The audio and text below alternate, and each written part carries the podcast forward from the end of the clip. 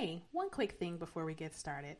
I just want to remind you that this podcast is for information, education, and entertainment. It is not a substitute for therapy or therapeutic interventions. If you find yourself in crisis, please visit your local emergency room or contact a crisis hotline.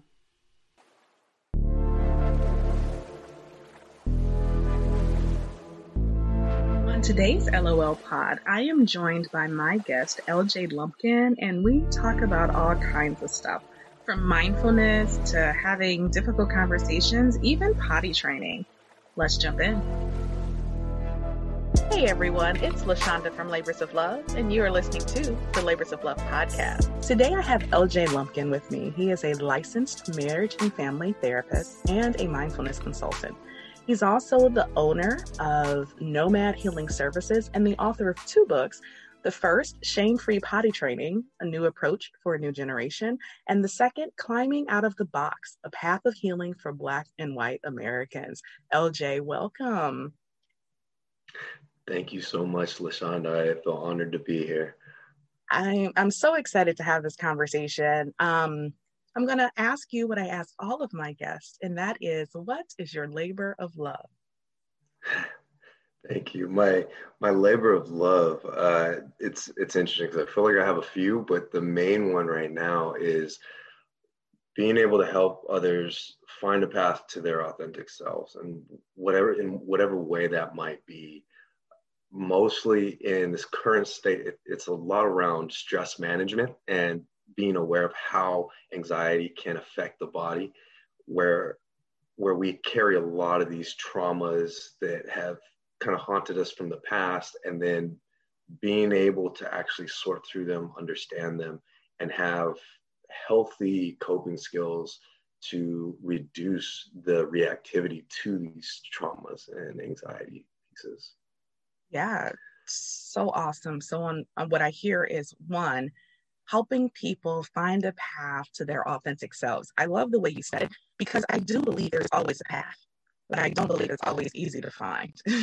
and as a person who has very intentionally been on a path or a journey towards authenticity for almost 10 years of just like, who in the world am I um, outside of this? I in this situation? Like, who at the core? A fantastic journey, but man, a journey nonetheless. And I've had some really awesome people to be with me on that. So I appreciate it. And I also hear like an emphasis on stress. I don't think there is a person in the entire globe that you can talk to right now who has not experienced a tremendous amount of stress over the last year, right? Like talking global pandemic.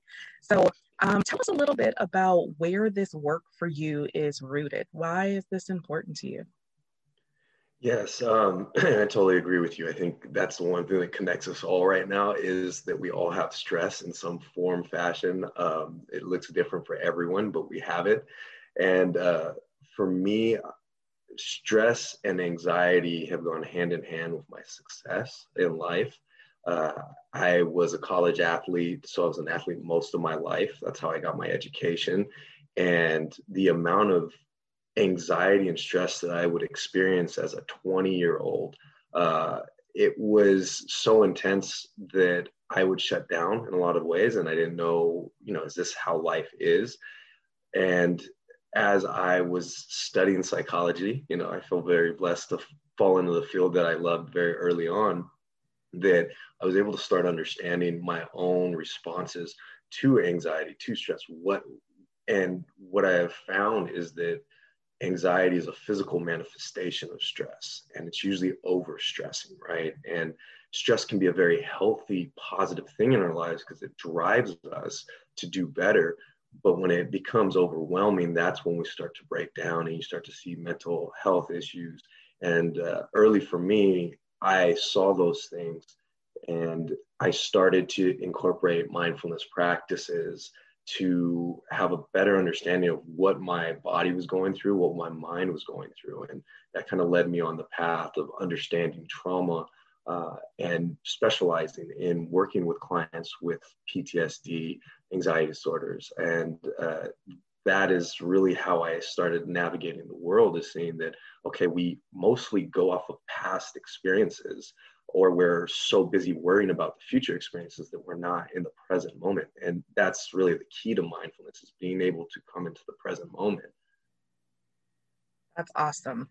So a few things that you said that was intriguing to me is um, that this your interest in this started through your own journey which i again i i feel like mm-hmm. i'm on i'm thinking like yeah i don't think i've talked to any clinician who hasn't said that? You know i don't think you just wake up one day and you're like you know what? I don't know. Let's just work with stressed out people unless you have some stress right? So there's this idea of own but when you were talking about like in your 20s and being a college athlete the thing that i think people who don't understand about the collegiate experience whether you've been through it or whether you haven't is to me it is this perfect storm of um, awareness away from what you're used to so you have awareness mm-hmm. whatever that looks like whether you live at home and you commute to campus whether you stay close mm-hmm. to home or go to a community where there's still an awareness then there's the fact that mm-hmm. you are somewhere between 18 and 23 24 years old and your prefrontal cortex ain't even developed the part of the brain right. that's like, hey, these are the consequences for that action that you're going to have, not even fully developed. Okay.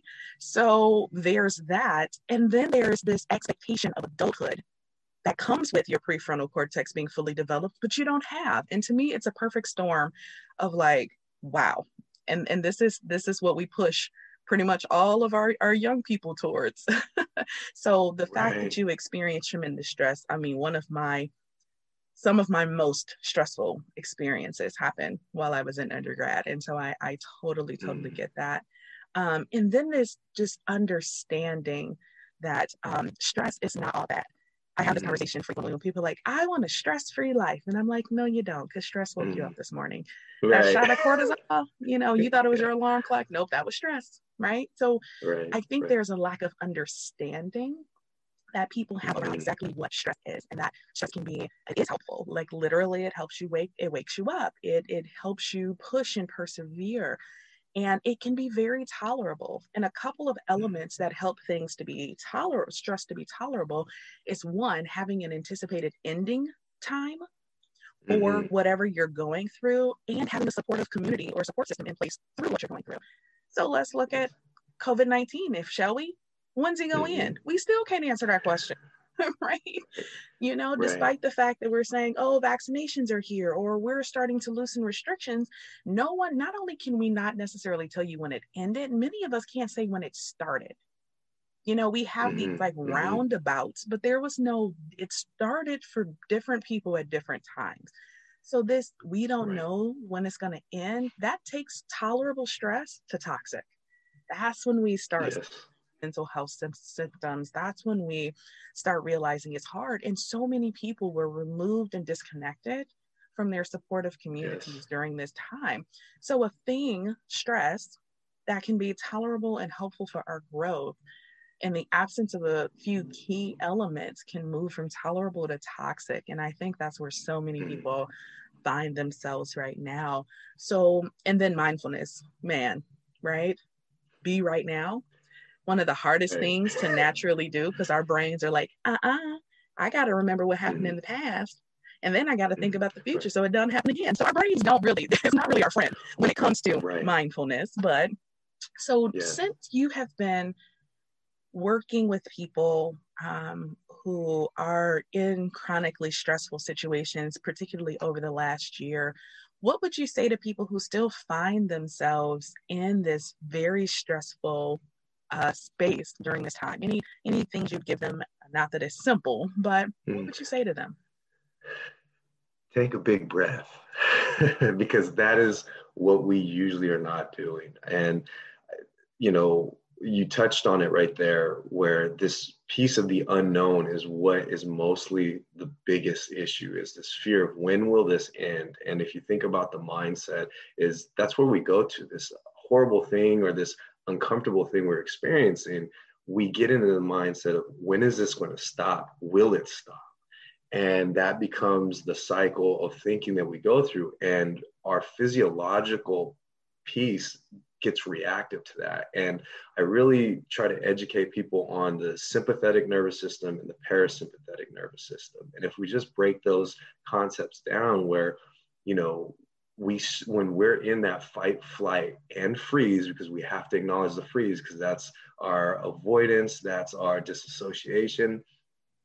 When we're in those pieces, we're in that uh, sympathetic nervous system, and so we clench up, we we lock ourselves up, and if we you know stub our toe or get in an argument with our partner in the morning and we go into every other conversation after that in that same mindset or that same breathing pattern we're going to be more stressed out and it's going to feel like the whole day is consuming us whereas if we're in the parasympathetic nervous system and we're exhaling, right? We're, we're relaxing the body. We're in that nice digestive space where our body knows we're okay.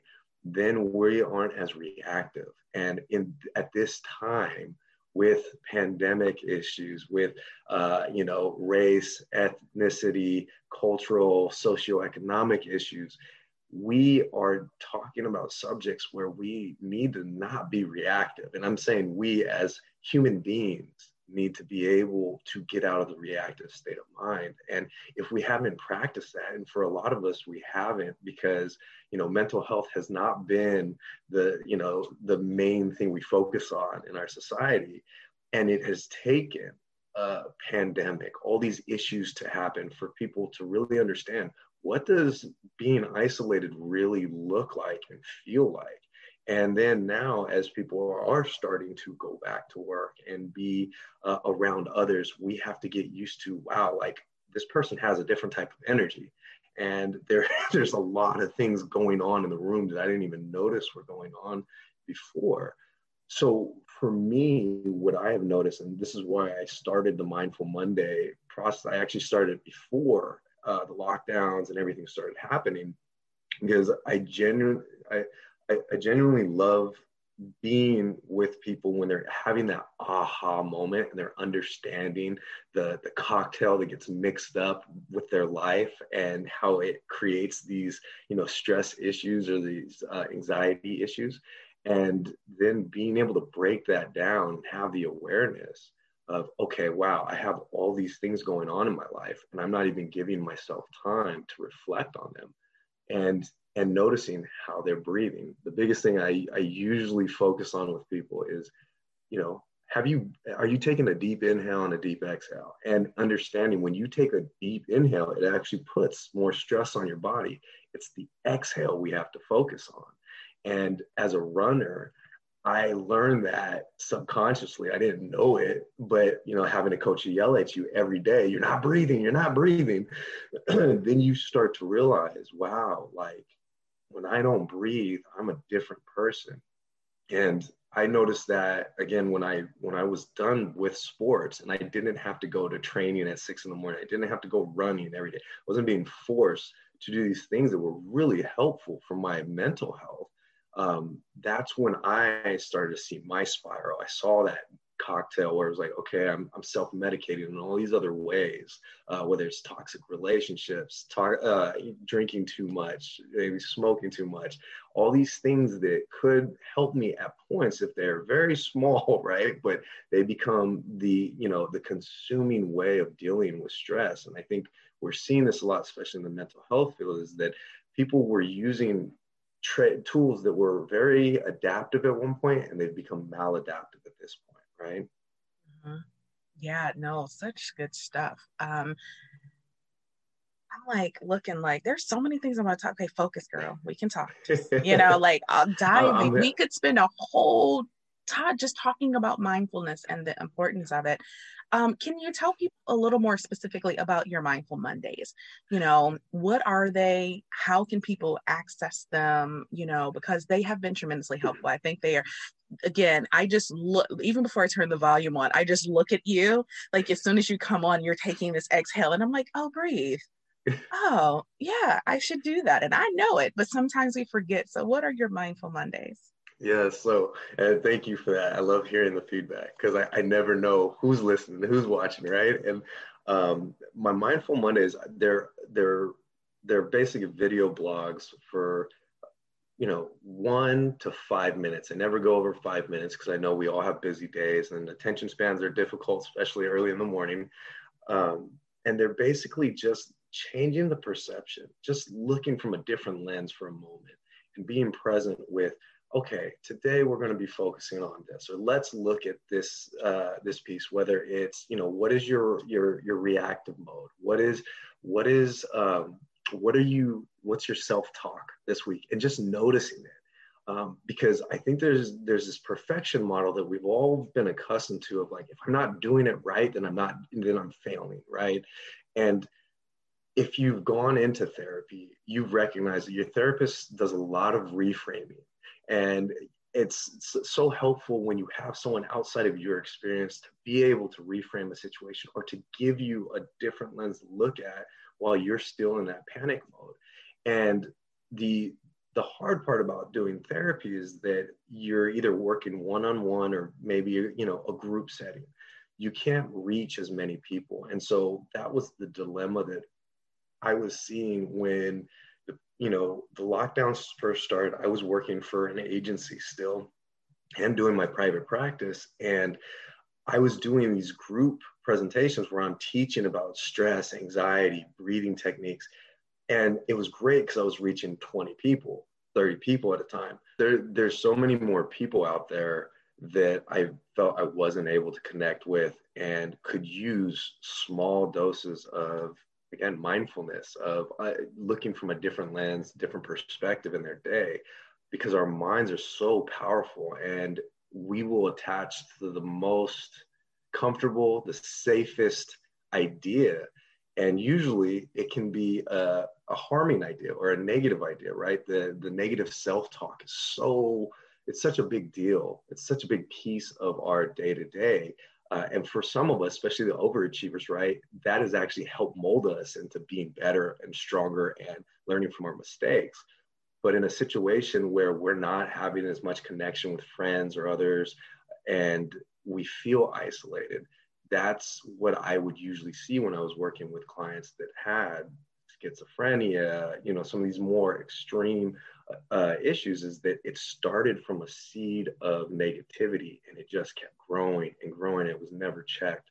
So being able to wake up at five, five, six in the morning after I've done my meditation and and kind of sharing that energy that I would notice for myself. That's how I kept my sanity uh, through through grad school, through working with clients, you know, on a daily basis, um, and then really not knowing what is coming next and being comfortable with that, being okay with sitting with the discomfort and noticing, okay, this is what what I'm feeling, this is what I'm picking up on, and and why is that, right? Where is that coming from? if we're more open to explore that, I thought maybe this can give at least someone something for a week, right? If they have something for a week and they can actually see some tangible changes throughout their week, throughout their month, right? I, I, I talk about journaling and tracking these things. And basically, what I've been implementing is the model of therapy that I've kind of worked through and created with uh, a lot of my clients.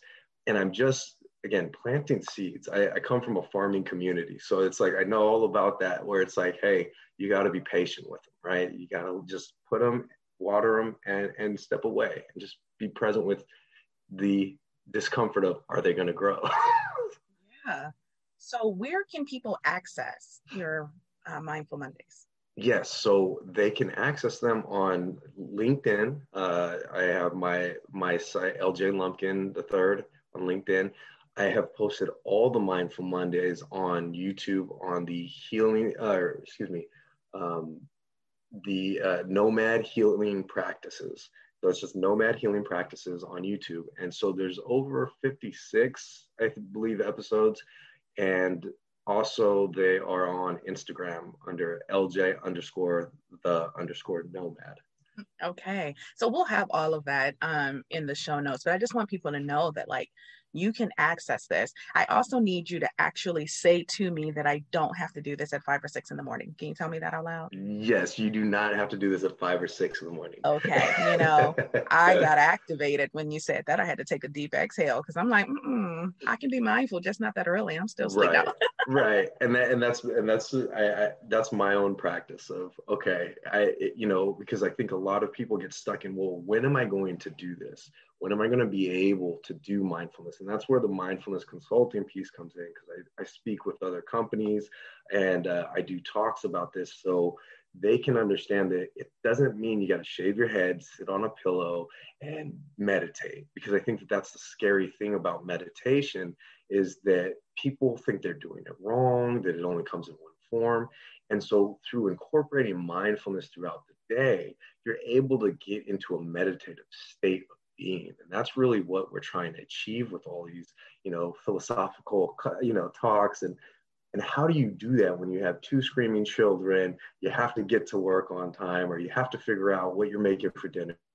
And and it can be the simplest process of okay right now i'm just washing dishes and i am going to have all these dishes clean so i'm going to be active in the process of doing it because so much of our day gets hijacked where we're doing multiple things, the multitasking piece. And so if we can get back into that layer of like, okay, can I give 100% to whatever I'm doing right now? Um, for me, it is waking up that early morning because I have not ever been a morning person, but for some reason I still smile now because I've just I've let it seep in now. Like, okay, this is what I'm feeling. This is what my experience is here and now. And if I start my day like that, then all of a sudden it's so much easier to deal with whatever bumps come in the road. Uh, I like to think of it as just hurdles. They're not brick walls, they're hurdles. And, you know, I was a hurdler. And so when I hear people say jumping over hurdles, it, it triggers me because you don't jump over a hurdle, you take a bigger step. That's all mm. you're doing. Hmm. And so that that small reframe of, hey, we're not, you don't have to do so much. You're just taking a bigger step, right? A bigger step forward then all of a sudden it becomes tangible and it's a goal that can be achieved versus something that's so impossible, right? That was an excellent reframe because listen, I, I, was a field girl, shot and disc, and I watched hurdles. it sure as heck looked like a jump to me.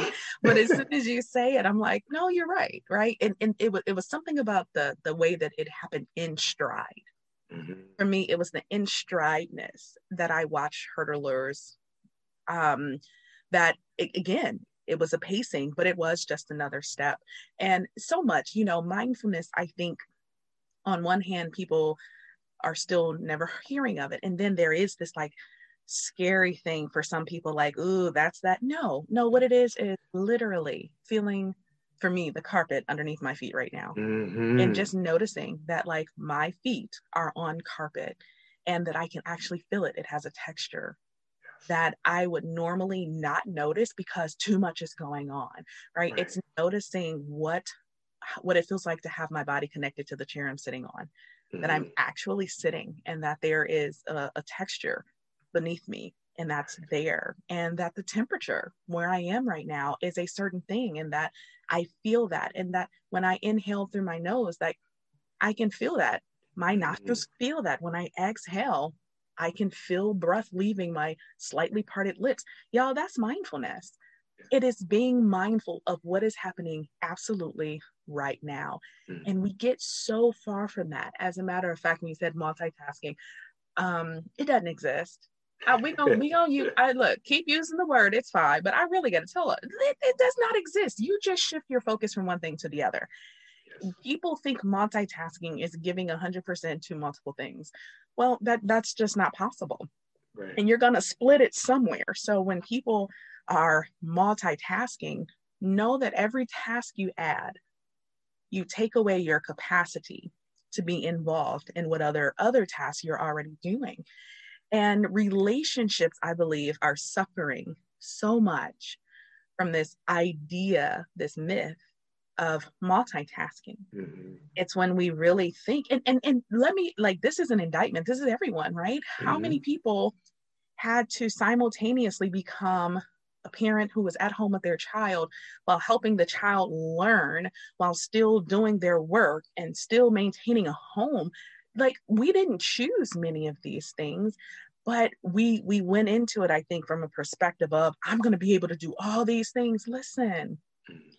Once we just for a second just be like you know what for the next 10 minutes this is the one thing that i'm going to do we start to recognize like oh and then i did it Right. Oh, and then I can move on to something else. And, you know, I'm listening, I'm listening. When people say that to me, no, these are usually in like not professional capacities, but I'm listening. I'm like, if you were listening, I wouldn't have stopped talking. No, you're, you're on your phone. You're, you're doing all of these different things. You're not listening. So mm-hmm. I'm not upset, but I'd rather wait because I'm mm-hmm. going to have to, you're either going to miss something or I'm going to have to repeat myself. So you might think you're, I'm going to save my time. I'm gonna wait until you mm-hmm. actually mm-hmm. ready to listen. um, but yeah, right. Is such instrumental stuff. So let's let this segue. We talk about mindfulness and trauma, and we talk about relationships. Let's talk a little bit about climbing outside the box. Um, or climbing out of the mm. box, which is um, your climbing latest. Out of the box. Yes um, that I find so fascinating, and I, I, really want people to be able to hear about it. So tell us about your your most recent book. Yes, so uh, it's climbing out of the box: a path of healing for Black and White America, and uh, this this has been this has been a healing, tough book to, to, to work on. I've been working on it with my, my colleague Anne Stirling Hastings, and she's written several books on shame uh, and has really helped me and pushed me in a lot of different ways to explore my own experience of having these conversations around race, um, culture, ethnicity. Um, as someone who is is black Mexican, Irish, Native American. I'm, I'm a big mix. Um, I have always been put in boxes, and um, you know wherever I walk, I oh this is a black man, or this is you know this is a Mexican man, or you know, or this is just a man, right? Like that we all have so many boxes that we're put into, and it disconnects us from who we authentically are, and what I wanted to capture in this book is these conversations that we're starting to have um, are so important around race, ethnicity. And there's this traumatic thing that's happened. Like racism is trauma. And once we understand that, that it is something that causes us to react, and we continue to do the same cycle over and over again, that if we can start to understand our own processes, our own cycles, then we can start to make changes. And I do this in the book where I talk about different experiences in my life um, that a lot of people, I think, didn't really know what was going on in my mind. Uh, I've become again as a therapist you learn to be able to notice what are your feelings and what are everyone else's feelings. Mm-hmm. and i think we do that before we become therapists. Um, it's just we're drawn to that field uh, because we've had to practice it. And um, seeing you know covert racism overt racism being able to have the conversations around them. I've been in the place where i've I my emotions have been so hijacked where I'm in this emotional state of mind and it comes out in rage or anger because that was the only thing I was allowed to feel and to express as a man, as black man, um, as a Mexican man, right? That's that's what we're allowed to do culturally. And as I was able to dissect why I do them and where you know where does this all come from, it's been easier to have a conversation where my emotions can be removed and um, you know, during this last year, I've also been uh, a professor at, um, pe- excuse me, a, a, um, an associate professor at uh, Pepperdine University, where I was teaching uh, clinicians, future clinicians, uh, multicultural psychology and uh, and uh, practicum. And this is during the time of you know George Floyd and you know Ahmaud Arbery, all these all these people were looking at these situations that were happening, right? These things that were happening in real time and the reactivity that happens on, you know, with everyone, not just the Black community, but white community, uh, Asian community, everyone, like Hispanic community, everyone was having to deal with these issues. And so knowing that, okay, we have to be able to have these conversations and understand what our feelings are about them and then also being able to respect what someone else's perspective is whatever their feelings are. And that can be very difficult when it, it it's it's the opposite of how we feel about things. Um, and, and so in this book i'm mapping out one the process that i have gone on myself um, i call it uh, cycle processing.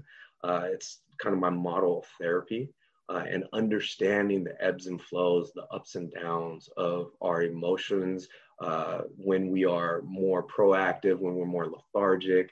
And, and instead of looking at them as a shame piece, but really understanding, you know, the individual self of, okay, six in the morning, I'm not that awake, but at 12, I am actually more productive and more creative. When we stop shaming ourselves of who we are, then all of a sudden we can have these real authentic conversations because when we walk in those rooms we know that we're feeling good or we feel in tune with who we are. So whatever emotions or feelings are buzzing around in that room we can address them more organically because we're not holding the shame that's been passed down for generation to generation.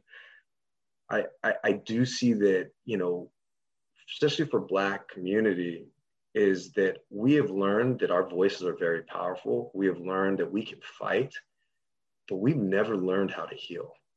And I've seen that through generations when I talk with my grandparents, when I talk with, you know, other people that that that's the process that we really have not been able to enjoy and indulge in and especially as a therapist knowing that you know there is a taboo around going to therapy and talking outside of the family system, but talking to a neutral party. And so I'm exploring that, you know, this is actually how I've done my healing work is talking outside of my family system and being able to um, really do the self-reflection work. And um, now I'm not as triggered. Uh, I can I can have these conversations where yeah, it's like I don't agree with a person, but I can I can still I can present where I'm coming from and the message can be heard. And I think that's the most important piece is when we don't feel heard, we don't feel validated. And we have to go about a different way of feeling heard. And it usually starts with just like what you were saying is we have to be listening. And how do we do that when we are in a trauma response? And so a lot of that is what's in the book.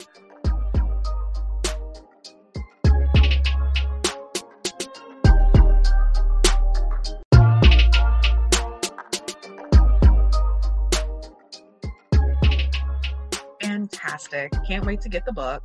Um, you're speaking my language totally, right? Um, and in racism is trauma. It's trauma for everyone. It's not just trauma for the Black or African American person or the Asian or Asian American. It is trauma for everyone. Mm-hmm. And so much of what you were saying resonated. I mean, not only do we have our life experiences that, you know, I view trauma not as an event or a series of events, but how our body responds and then the beliefs and worldviews and behavioral patterns that emerge because an event happened. And when you think of it that way, people stop looking for that thing. So the number of mm. people who tell me, "Oh, I I don't have trauma because I've never been abused or neglected," da, da, da, da, and it's like, but what did you absorb mm-hmm. growing up that led to beliefs, worldviews, and behaviors that you are still enacting right now to past situations. But then on top of that, we have to understand that there is an intergenerational and historical trauma that gets passed down epigenetically, which literally mm-hmm. how our genes are expressed. It gets passed down to us and we live it out. So as you were talking, and I talk about it all the time, the shame, shame, shame, shame is such a huge factor and trauma and trauma recovery and all of those things but i began to think you know the the what happens here dot dot dot stays here. What happens in this house don't go out there telling our business. And as much as i have looked at that and be like man it's so not helpful my mind goes back to my ancestors who were enslaved in this country. Mm-hmm. you know the underground railroad you don't go out telling people about that you could bust up the whole system right. running your mouth you don't talk about it you don't you know we have these resources we found the way you don't tell people about that you know and and that was needed for survival then, but it's Mhm. continued to pass down. And in some ways, it's still needed. Yes. And so yes. when we can understand, that's one of the biggest things I hear you saying, LJ. It's just like with an understanding of how our body is responding and the why our bodies are responding, there is a tremendous amount of healing that takes place there. When I'm Mhm. working with clients or whomever I'm working with, it's like once you understand that your body's not trying to harm you, it is actually trying to help you that Mhm. reaction that you have is your body's best attempt to keep you alive, keep you safe, help you avoid pain. The thing is, it's missing data. Mhm. It doesn't have all the information it needs. So, if we can start to give it the information it needs, it will stop responding the way it was. Sometimes the most impactful information you can give it is a deep breath Yes. that inhale, it's data. It Mhm. literally, as you give that long exhale, what you are communicating is, oh, we don't have to fun, we don't have to fight or run or freeze right now. That is Mhm. literally what your exhale is saying. It com- it's a note. You're passing Mhm. notes to your central nervous system. Hey. I know we heard that sound, but I'm giving you data. We don't have to run Right. hey, I know you heard that loud noise. Hey, we don't have to fight nobody. I just want to let you know. And we get this intellectually Mhm. because we do it with people we're in relationship with, right? If you've ever been, um, so think about like people you are friends with. If you've ever had friends who weren't friends together, but they were friends with you, and you're like, you know what? I'm gonna get my friends together. We're gonna go, we're gonna go out, have a drink. And so you're there, you're the only thing that connects Mhm. these two people. And you have like inside jokes with each of them that the other isn't privy to. Mm-hmm. So you're you're sitting there, y'all having drinks, everything is cool. They're both a little skeptical of each Mhm. other. Mhm. Why? Because I don't know you. Right. There's an unknown there. I know I can be my full self with this person, but I don't know you like that. And and they say something that's like an inside joke Mhm. right? But one of the friends is like, hold on, what you mean? And the friend who brought y'all together say, hey, hey, hey, it's cool, it's cool. That's just how that's just how we, you know, that's just how we talk. And then the other one say, no, no, no, no, that's our thing. Many of us have played the middle person before. And be like, Mhm. hey, hey, I, I know, I know you. And to you, that probably sounded offended, offensive, but no, this is how we get to do that to the various parts of our bodies because they're all jumping to our defense. They all are activating to make sure we're going to be okay. So, our breathing, Mhm. our mindfulness, the self talk we have are all these communications to be like, hey, I feel you. I know you, I know you want to just get up and leave right now, but we're we're good. That's actually okay. Once we start to understand that, we take the relationship with our body a lot more seriously it's not just a thing that we clothe and make look good and no it's something that we actually realize like all relationships that we have to continue to grow with it we have to continue to know it we have to continue to take care of it and nurture it and that that's a game changer so as hmm. we are talking about that going into these conversations very necessary conversations but also very tough conversation imagine how much your body gets ready. Part of your body is getting ready to be like, yo, if it break out, we gonna run. Another part is like, hey, I'm coming in swinging. Another part is Yes. like, yo, we gonna stand real still and act like we don't even exist, and maybe they won't even notice we're here. right, right. so all of this is happening, talking about the collective trauma of racism, and I, I just think it's so imperative that people understand um, that when all that is happening in your body, your brain will reach for the most convenient narrative. Mhm. And the most convenient narrative is the one that's most accessible. Sometimes it's the one we've been given all the time, and it's usually attached to the person we're talking to. Mhm. So your body gets all activated, and then your brain is like, whoa, why is this happening? It must be them. So then we stop having conversations because we can't talk to them. Mhm. We can't talk to, and it's like, it's actually not about them per se. Your body is just preparing itself. And so the fact that you have this book to help people walk through that processing is awesome. And that you have such rich intersectionality that lends to so many perspectives. I think it's awesome. When people read your book, what do you want them to take away? They're going to close that last flap mm-hmm. and you're going to and you want them to have what, think what, feel what once mm-hmm. they've closed your book. Mm, yeah. Oh, you gave me chills thinking about that. That's uh, curiosity is what I want them to have. I I think that that is a distinct message throughout the book is that what has helped me get past that response, that fight, flight, freeze response, and, and engage in these conversations and, and really have beautiful relationships with people from all different walks of life is, is that attachment to curiosity.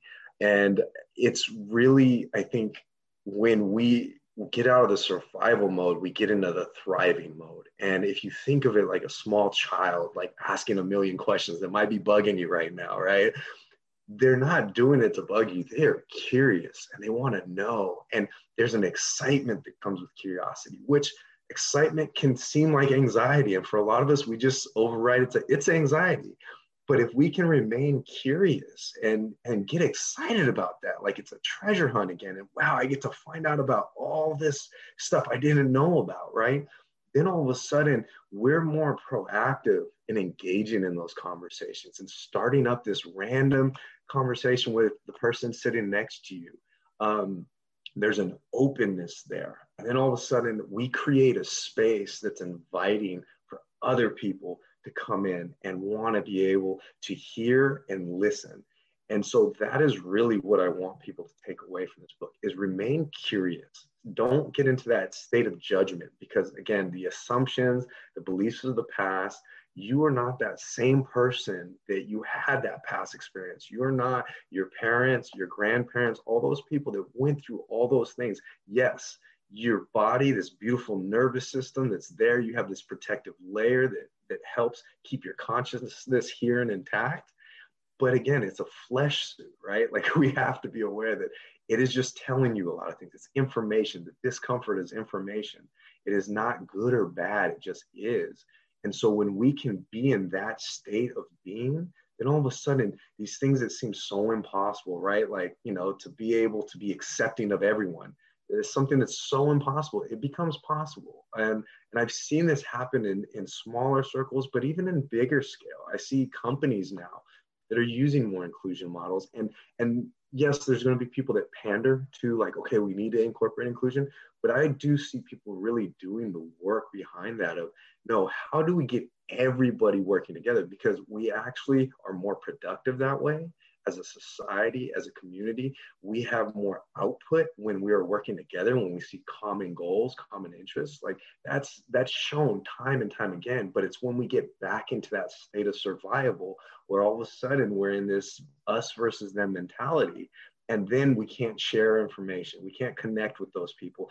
They're different, right? And and so I just really want people to be open to going into that state of curiosity and leaning into it. It doesn't mean going and having, you know, the first conversation. So, what is it like to be Black? You know, like, but being able to be mindful and notice, oh, wow, like I'm noticing that time when my dad said this group of people is like this and how much of effect that had on everything. It, it, that ripple effect it sends through, you know, our own perspective. And, and being curious. Can i let go of that? Can i can i meet this person for who they are and they let them tell me who they are through their actions their conversation rather than putting this box on them and, and keeping them there? Man i know. I'm just looking at the time like oh there's more ah we can talk forever. I love it love it. Um, i talk about curiosity and compassion coupled together all the time when we can just truly, I have adopted my favorite phrase now, and it's I wonder. Mm-hmm. I wonder. Mm-hmm. I don't have to have an answer. And that's a new thing that I have to remind myself of because that I didn't, that's, that's the really, I feel like the opposite of what I absorbed growing up. Always have an answer. I don't have to have an answer.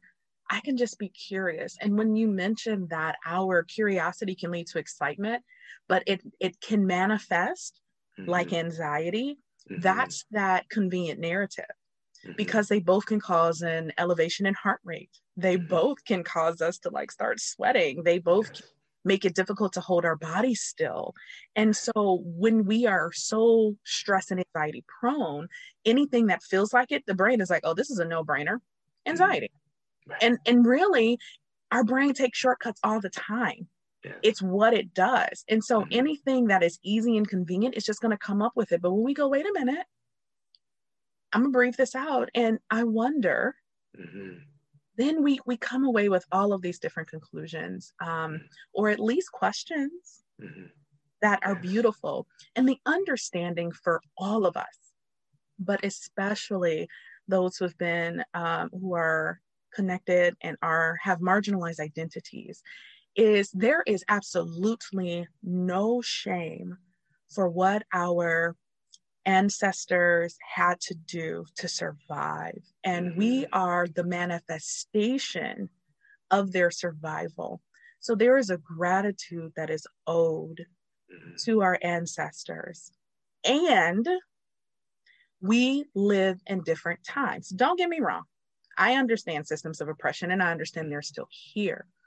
But we get to thrive in a way that our ancestors literally could not. Mm-hmm. And in mm-hmm. some ways, I feel that it is offensive to our ancestors when we don't do that. Mm-hmm. I mean, if we can think about seven generations back and we are sitting in modern times talking with our ancestors, and they like, you're not maximizing the capacity and potential you have you don't have to do the same thing i had to do because this is different like right. how dare you yes, how yes. dare I went through all of that so you could get here and still do the same thing I did when it's a totally different circumstance. You mean to tell me that you can stand up and take a deep breath and say, I'll come back to this conversation without death? And yet right. you still holding it all in or running them like I, I do think that they would be genuinely appalled mm, yeah, that yeah. we are not utilizing the freedoms that many of them fought and died for right. so that we could engage with the world differently yes. so that our children in seven generations forward don't have to do the same things we're doing right now and i right. think we owe that to our ancestors and I truly believe that being curious about our experience and what's happening in our body, being mindful right now, being able to understand our body and know that the data it's giving us is just so that we can continue to move forward, not get stuck. You know, I, I feel like in some ways it's the least that we can do. And so yes. I am so grateful for your book that you're com- that's coming out so that people um, can follow this journey mm-hmm. of curiosity and mindfulness. And so I want to talk about the first book yes. that you have um, Shame Free Potty Training, um, a new approach for a new generation. And again, this could be a whole separate podcast, but uh, tell us a little bit about that because we are on the tail end yes. of potty training with our girls. We're on the whole pull up at night, yeah. you know, celebrate when they're dry, acknowledge that, hey, oh, yeah. it had, you know, this whole thing. So tell us about the book and, and why you wrote it. Yeah. So um, I was blessed to be the the uh, primary at home. Uh, my wife and I, we have an amazing relationship where um, while I was working on my licensing, I was taking care of the kids a little bit more. And when it, it came to potty training, I started thinking about that where a lot of my clients, that was a big issue for them within the household. When do we do it? How do we do it? And oh, they're, you know, they're still peeing in the bed. And it seems like we're taking 10 steps backwards. And with my kids, both of them, I was able to train them by about, you know, like with, by two you know they were both two by the time and and of course there were still accidents there were still things that happened but a lot of it was training my own temperament you know noticing what are my what am i expecting from them? And and for a lot of us when we're we get thrown into being parents right? We don't realize oh yeah we've had you know 20 30 40 years of experience going and sitting on the toilet you know just basic right? And they are just learning this concept. And so looking at what you know what is our temperament when we're going into this? Are we are we punishing them? Are we shaming them? Because that's our parenting style from from beginning to end right? Is if we start out in a way that it's it's shaming them to do things yeah they might do it but then all of a sudden they are doing things so they won't be shamed right? And they're in this external motivation pattern versus internal motivation um, and so what I talk about in the book is kind of mapping out my journey with my kids, certain tools that really helped, you know, when it came to getting them on the potty, you know, language around it, not using like, you know, oh, you need to go tink tink or anything, but just saying like, oh, you have to poop or pee, like mm-hmm. normalizing the language. Um, and if we start that with with the simple stuff there, um, and even like, you know, okay, putting rubber sheets on the bed, get rubber sheets. So if there's an accident, all right, just take it off. Yeah, it, it, it adds on to my day. And and the mindfulness that it takes in there is like, this is why I'm upset, is because I have to go and do one more thing that I was not expecting to do. It's not because I'm that mad at them.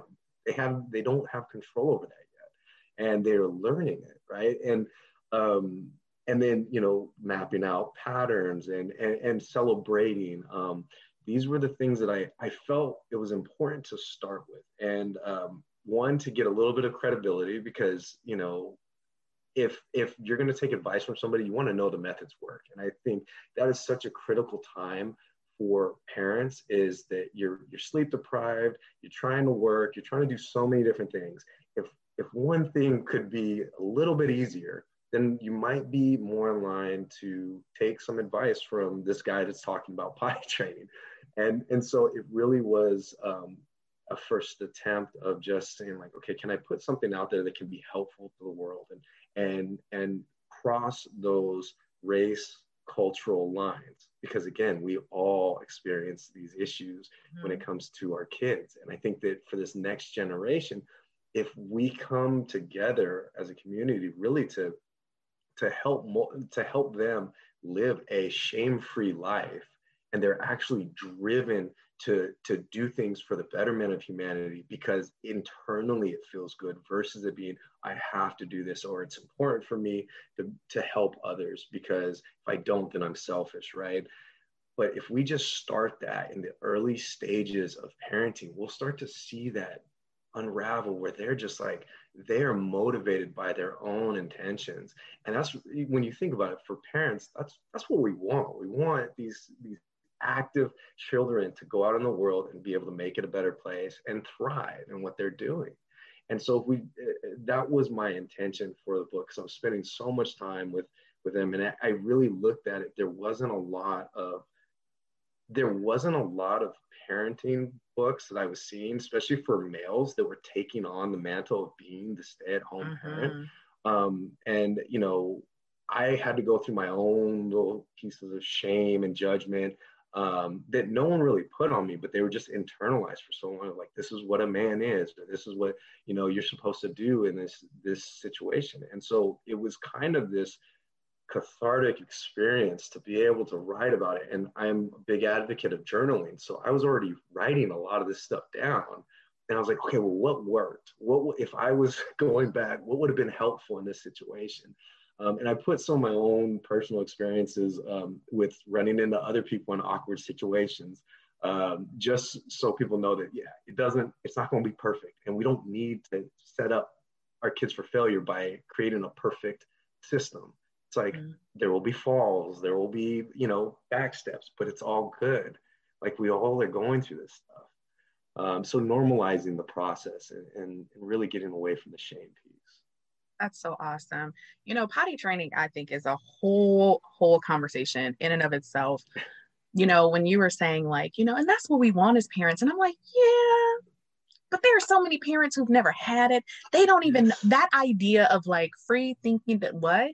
No, right. so many of us are passing. So our generational and intergenerational trauma gets embedded in parenting styles. Yes we would never say like i'm traumatizing my kid i think there are not a lot of parents who would go like oh yeah i want to traumatize my kid mm-hmm. but we're doing the same things that traumatized us and oh mm-hmm. my goodness I, I and i'm glad a lot of people don't say it to me directly but when they go through the whole and i'm fine Nah, are you? I mean, no this. I mean, am I? It's it's not you. No, we're not. We're not fine. Right. right? And so when we pass down this whole this this generational thing that of shame, we don't recognize we're doing it, but it's so damaging. The amount of mm. time I had to go back to these early shame moments with clients who are in their 20s, 30s, 40s, 50s, 60s, 70s all the way to these moments. So that's one thing. Another thing is with potty training, so often I recognize it ain't even about the kid. Mm-hmm. It's about the parent who like, how old is my child? I'm out here looking like I can't. It's uh, it starts to be about you. Right. You, you the kid is an afterthought because mm-hmm. so many of us have had to perform to get our value. We've had to achieve to feel love, that our mm-hmm. children become an extension of our achievement and performance. Mm-hmm. And so if your child ain't, you know, doing this and and you know by this time then it's an indictment on you. So we push push push. And then sometimes we go through the fear and intimidation tactics because yeah they work in the moment. Mm-hmm. we don't understand the long lasting impact. So that's it. Another thing is for the kids i think we need to put some respect on what potty training is. Mm-hmm. So I say this all the time. What is potty training? When I'm doing a training, what is potty training? And inevitably, somebody is going to give me a BS simplified answer. Teaching the kid how to go to the bathroom on the toilet. Wrong. Okay, let me tell you what potty training is. Potty training is taking a pre verbal entity, human, who has a limited capacity to tell you what they're experiencing, helping them to feel a sensation in their body separate and differentiate that sensation from every other sensation that's happening in their body, recognize the sensation, move towards a certain place, perform certain tasks, all before a part of their brain they do not control releases their bladder, bladder or bowels. That's potty training. Yes. so I don't want to hear nobody talk about going to the bathroom on the toilet. It is not that simple. And right. because we have practiced, mm-hmm doing it, we start to think like, oh, people have far more patience with walking.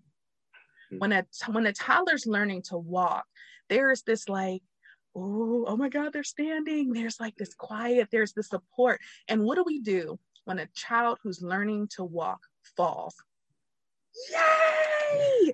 Right. We cheer when they fall. Yes. Why? Because it's a it's an they, because if they fail, they must have been standing. They must have been trying. Then we get less than a year later, almost, mm-hmm. and we're mm-hmm. in potty training. And when their proverbial fall comes, what do we do? We no, you didn't yell at them, but your face was loud enough. Mm-hmm. Yep. Your right. silence spoke volumes. Mm-hmm. Your retreat from them said a lot. That conversation you were having over the phone with somebody you didn't think they heard, they internalize all of it.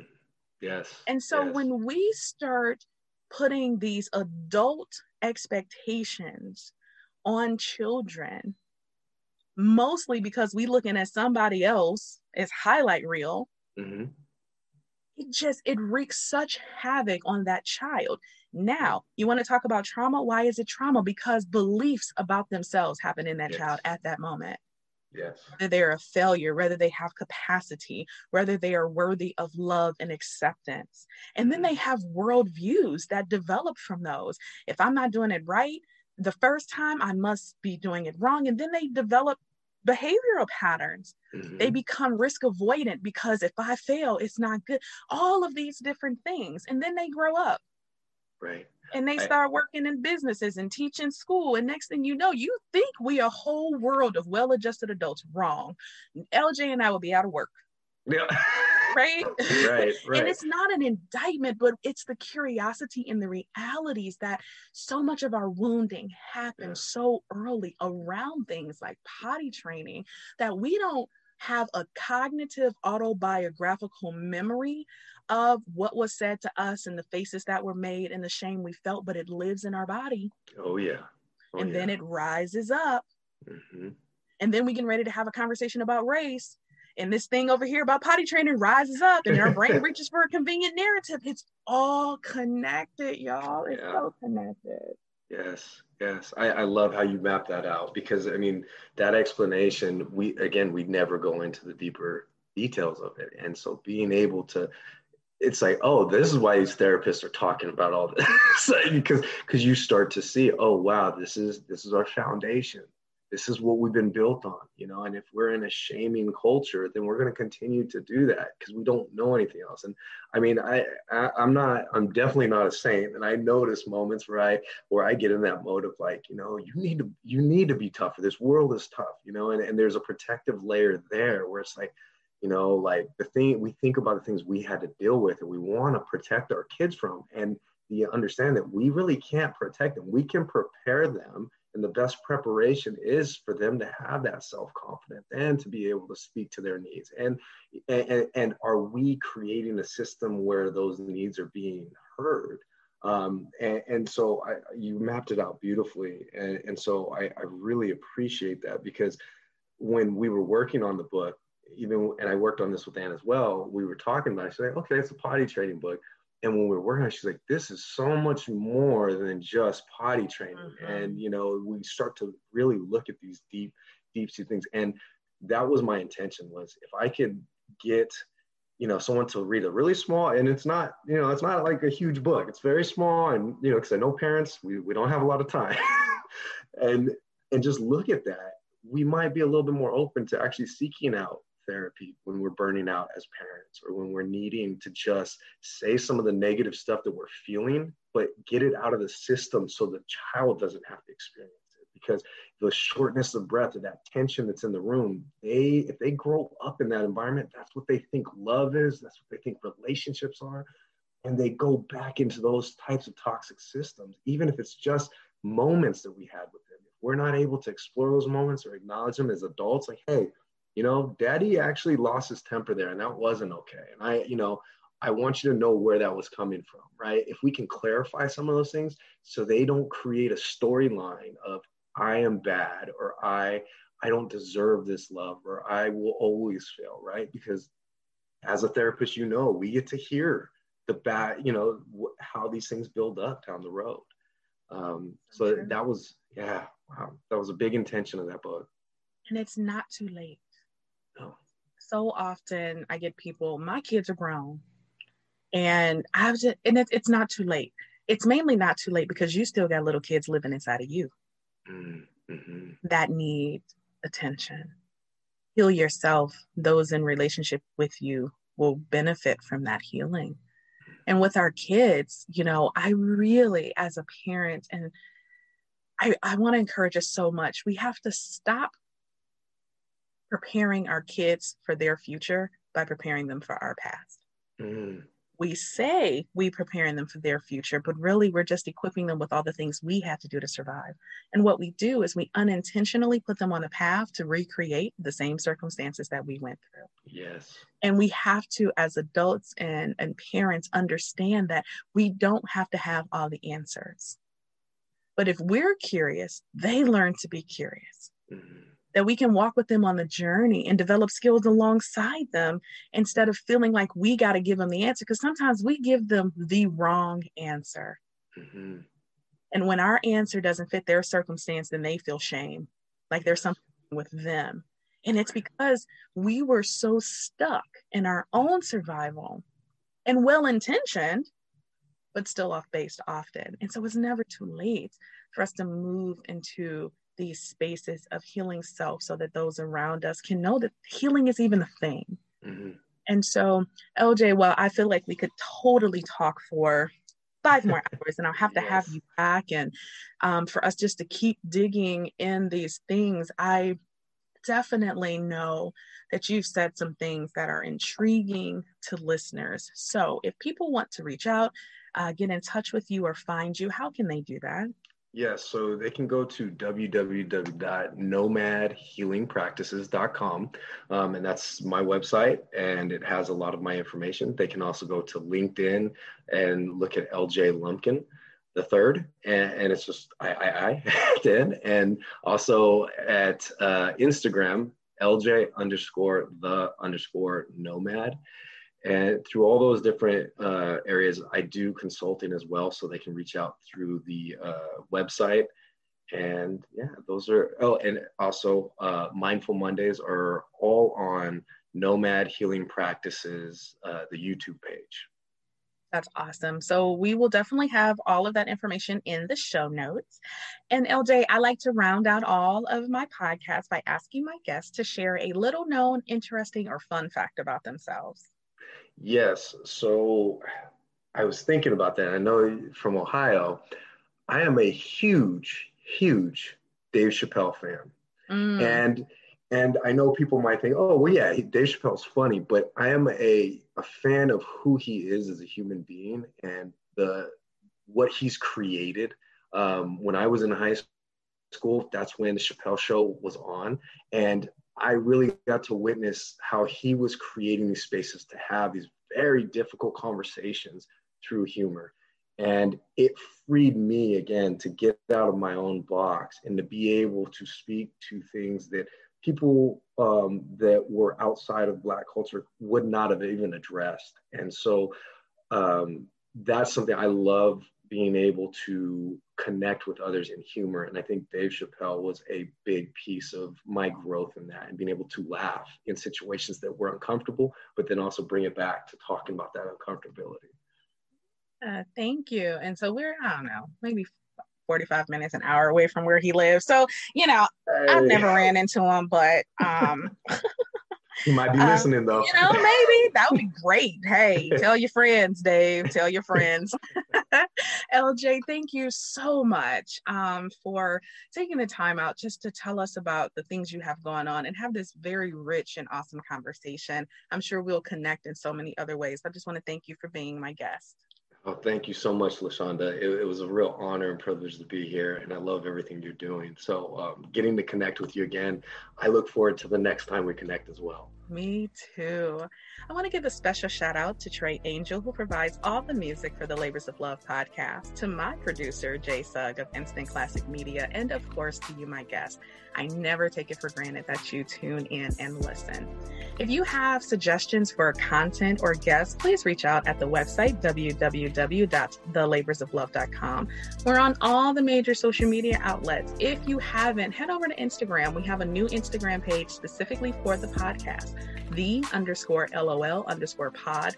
And of course, if you have not already, go ahead and give us that five star rating, write us that wonderful review, and share with your family and loved ones. Until we connect again, you all be well.